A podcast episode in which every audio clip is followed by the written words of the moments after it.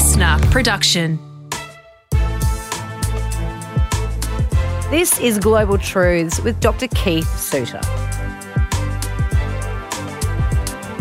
He is the man who knows everything about everything that is going on in the world. That is why he hosts this podcast. Every week, we delve into an issue internationally that is unfolding, and he breaks it down for us and makes us understand it in layman's terms. Three PhDs, if you don't mind. He's been a commentator on this stuff in terms of media in Australia for decades now and an absolute guru on the issues, and very good at breaking it down and explaining it properly.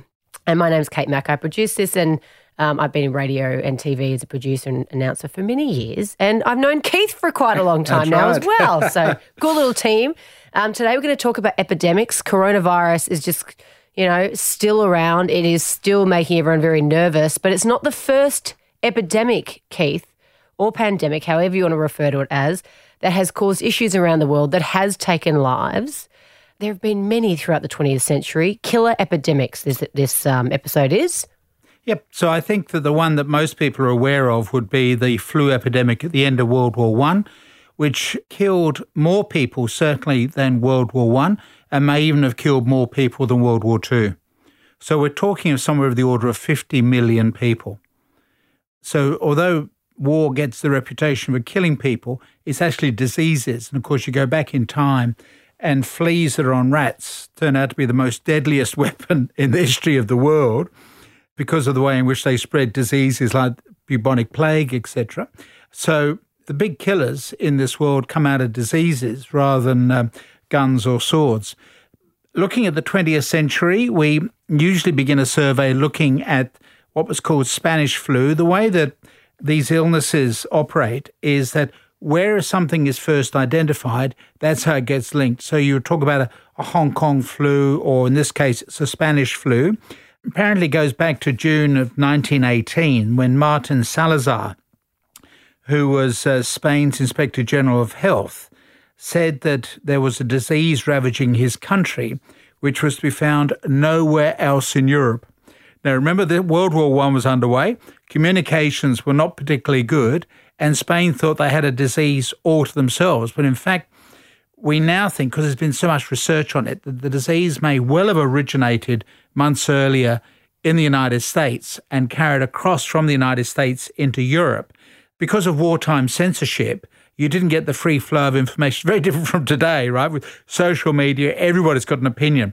Back in 1918, there was restrictions on the flow of information. Um, so, although the, it's called Spanish flu, in fairness to Spain, that's where it was identified, but it's not necessarily where it uh, necessarily started.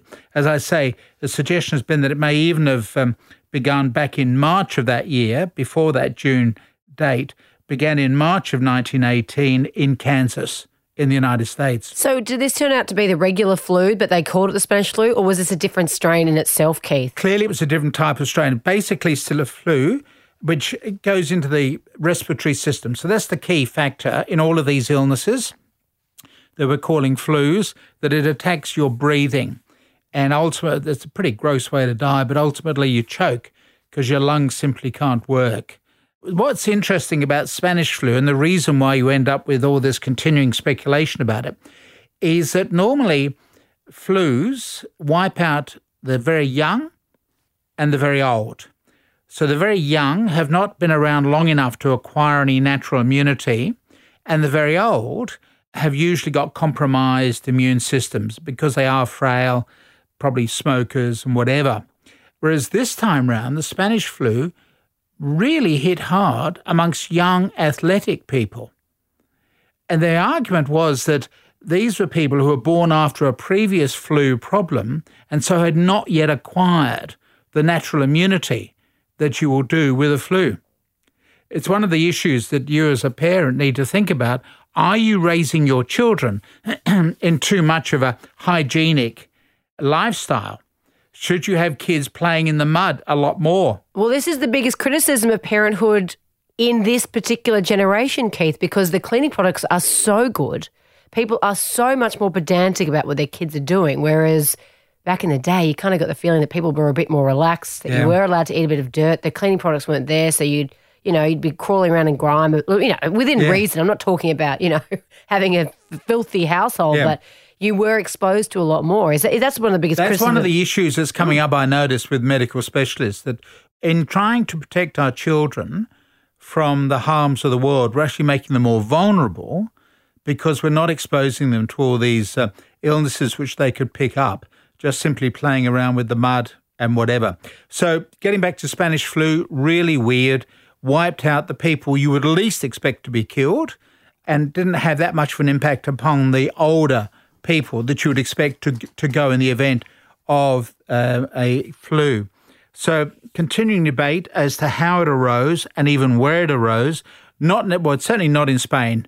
Uh, that's where it was identified because there's rather foolish statement from a, a minister who who said that it, it's a unique disease for Spain, whereas in fact, because of wartime censorship and other countries were at war, people didn't get to hear about this uh, spreading flu. And I think also, in fairness, people would have had difficulty understanding such a huge number of people dying, uh, as was going to happen over the next uh, couple of years. When you say you're going to get more people killed by a flu than in World War One, that would have been incomprehensible to people at the time.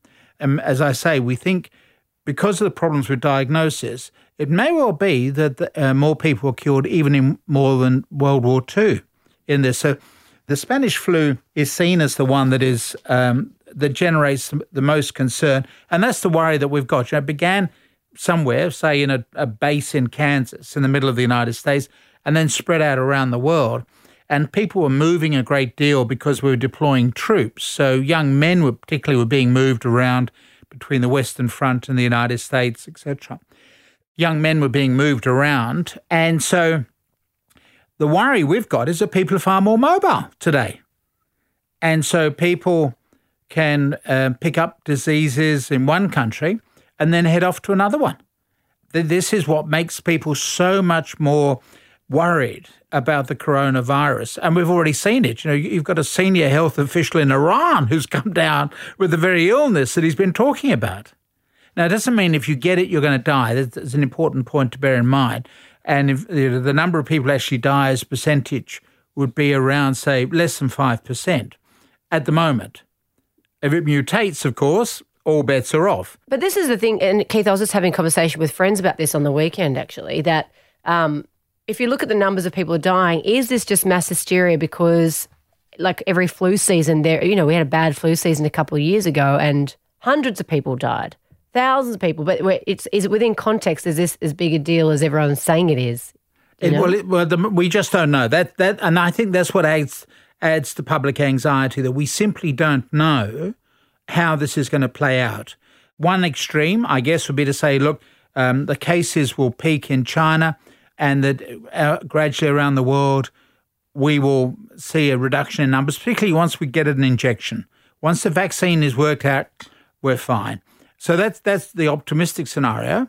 But at the same time, there's another scenario saying what happens when it gets to a country like Indonesia. Indonesia, as we speak, still claims to be free entirely from the illness. No one believes the Indonesian claim, but it may be a reflection on their more limited health facilities and people are presenting, but they, the symptoms are not being recognized, right?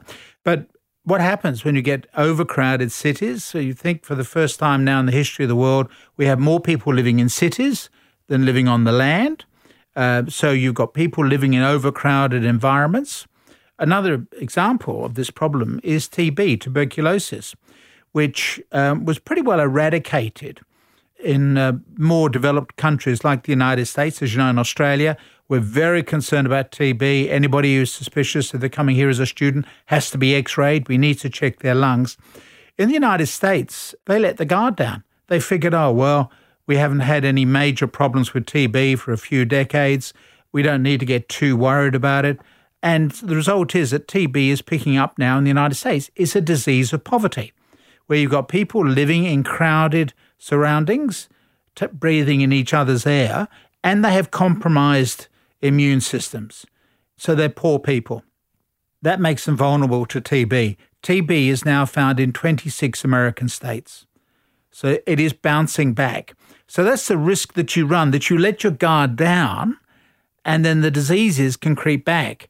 Public health has always got to be top of mind. It's interesting that President Trump is now seeking to have more money made available for fighting coronavirus. That's great. But in his budget that he tabled a few weeks ago to the US Congress, he actually reduced funding for international uh, cooperation in public health, like funding for the World Health Organization. Now you've got this crisis, suddenly he's scrambling, looking around, trying to find extra money. But we should be doing it as a top of mind activity all the time to make sure there is adequate funding. And sometimes the techniques that are involved, go back to the TB example, the examples are not that overwhelmingly sophisticated. So we have, in the case of TB now in the United States, DOT, directly observed therapy. So let's assume that you have TB, you're put on a, a six month course of uh, treatment. I'm the health worker. I will call at your house every day and watch you take your medicine. It's as simple as that. You take your medicine, I watch you do it. And I don't let you put it away to one side. Mm. I watch you actually do it. After six months, it's gone. A lot of people will take medicines, antibiotics, and then get better and think, oh, I don't need to follow up with all the rest of the pills that have been sent to me. I'll just stop now. But of course, what's happening is that the risk you run is that the disease that you're carrying is not completely eradicated and will actually bounce back with a resistance to the um, medicine that you've just been allocated. And thus you end up then with what are called super bugs. So these were bugs that were quite normal, but they have been able to exploit the fact that people have not taken their full range of treatment. And so they've been able to scrape by under the wire and they bounce back with more virulence.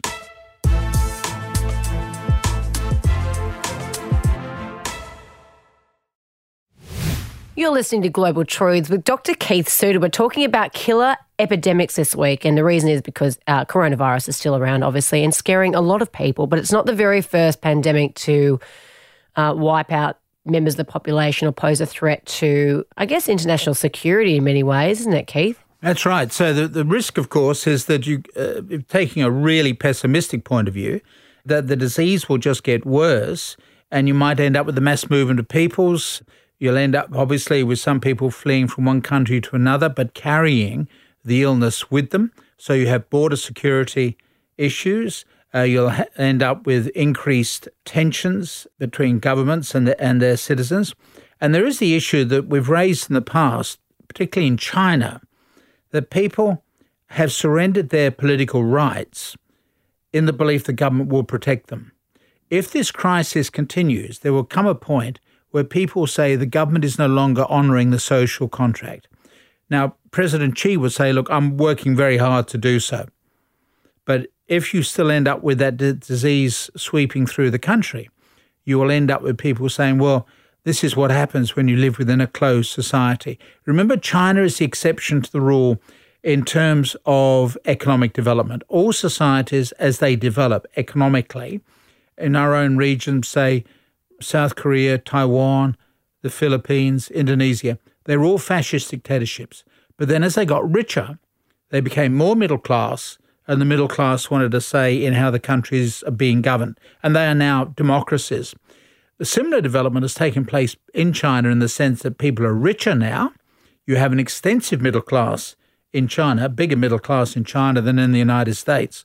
Um, so a flourishing middle class, but they're not getting the political liberties that a middle class person would expect. But they would say, well, we've surrendered some of those liberties because the government's going to protect us, it's going to maintain public order and good health. If the government fails to do that, then people will say, well, we can no longer trust the government. And it is very interesting that, because uh, I have connections with Chinese who are reading the social media, and there's a huge amount of uh, speculation that's going on there and, you know, alarmist talk, etc. So there are real problems for the Chinese government. Remember that China has just shut down an entire city the size of New York Wuhan in order to try to contain it. Now, you can do that if you're running a di- dictatorship. You wouldn't be able to do that in New York. No, definitely not. And so the Chinese government is saying, look, we are doing our best. We've introduced these really strict measures to try to restrict the spread of the disease. So then, how worrying is this one when you compare it to things, Keith, like SARS or Ebola, for example?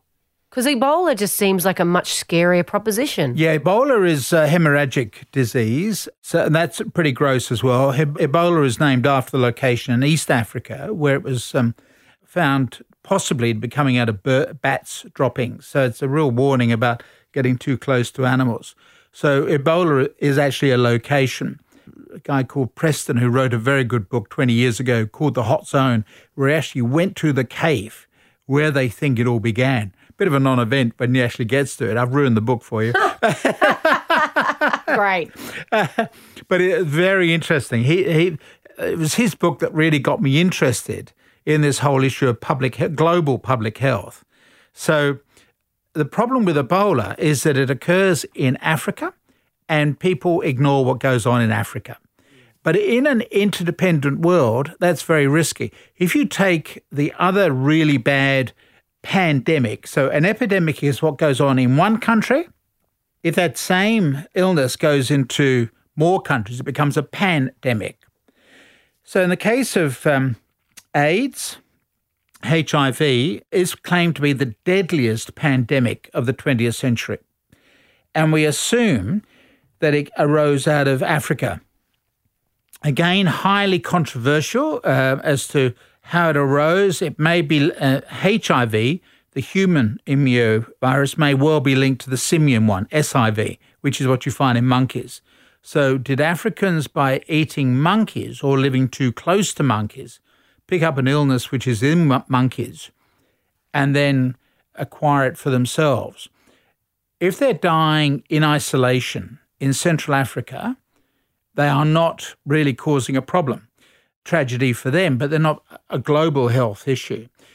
If we were quicker off the mark, we would probably have called this the Kinshasa disease. So the Kinshasa Road runs across the middle of Central Africa from east to west, and somewhere and it cut through the rainforest.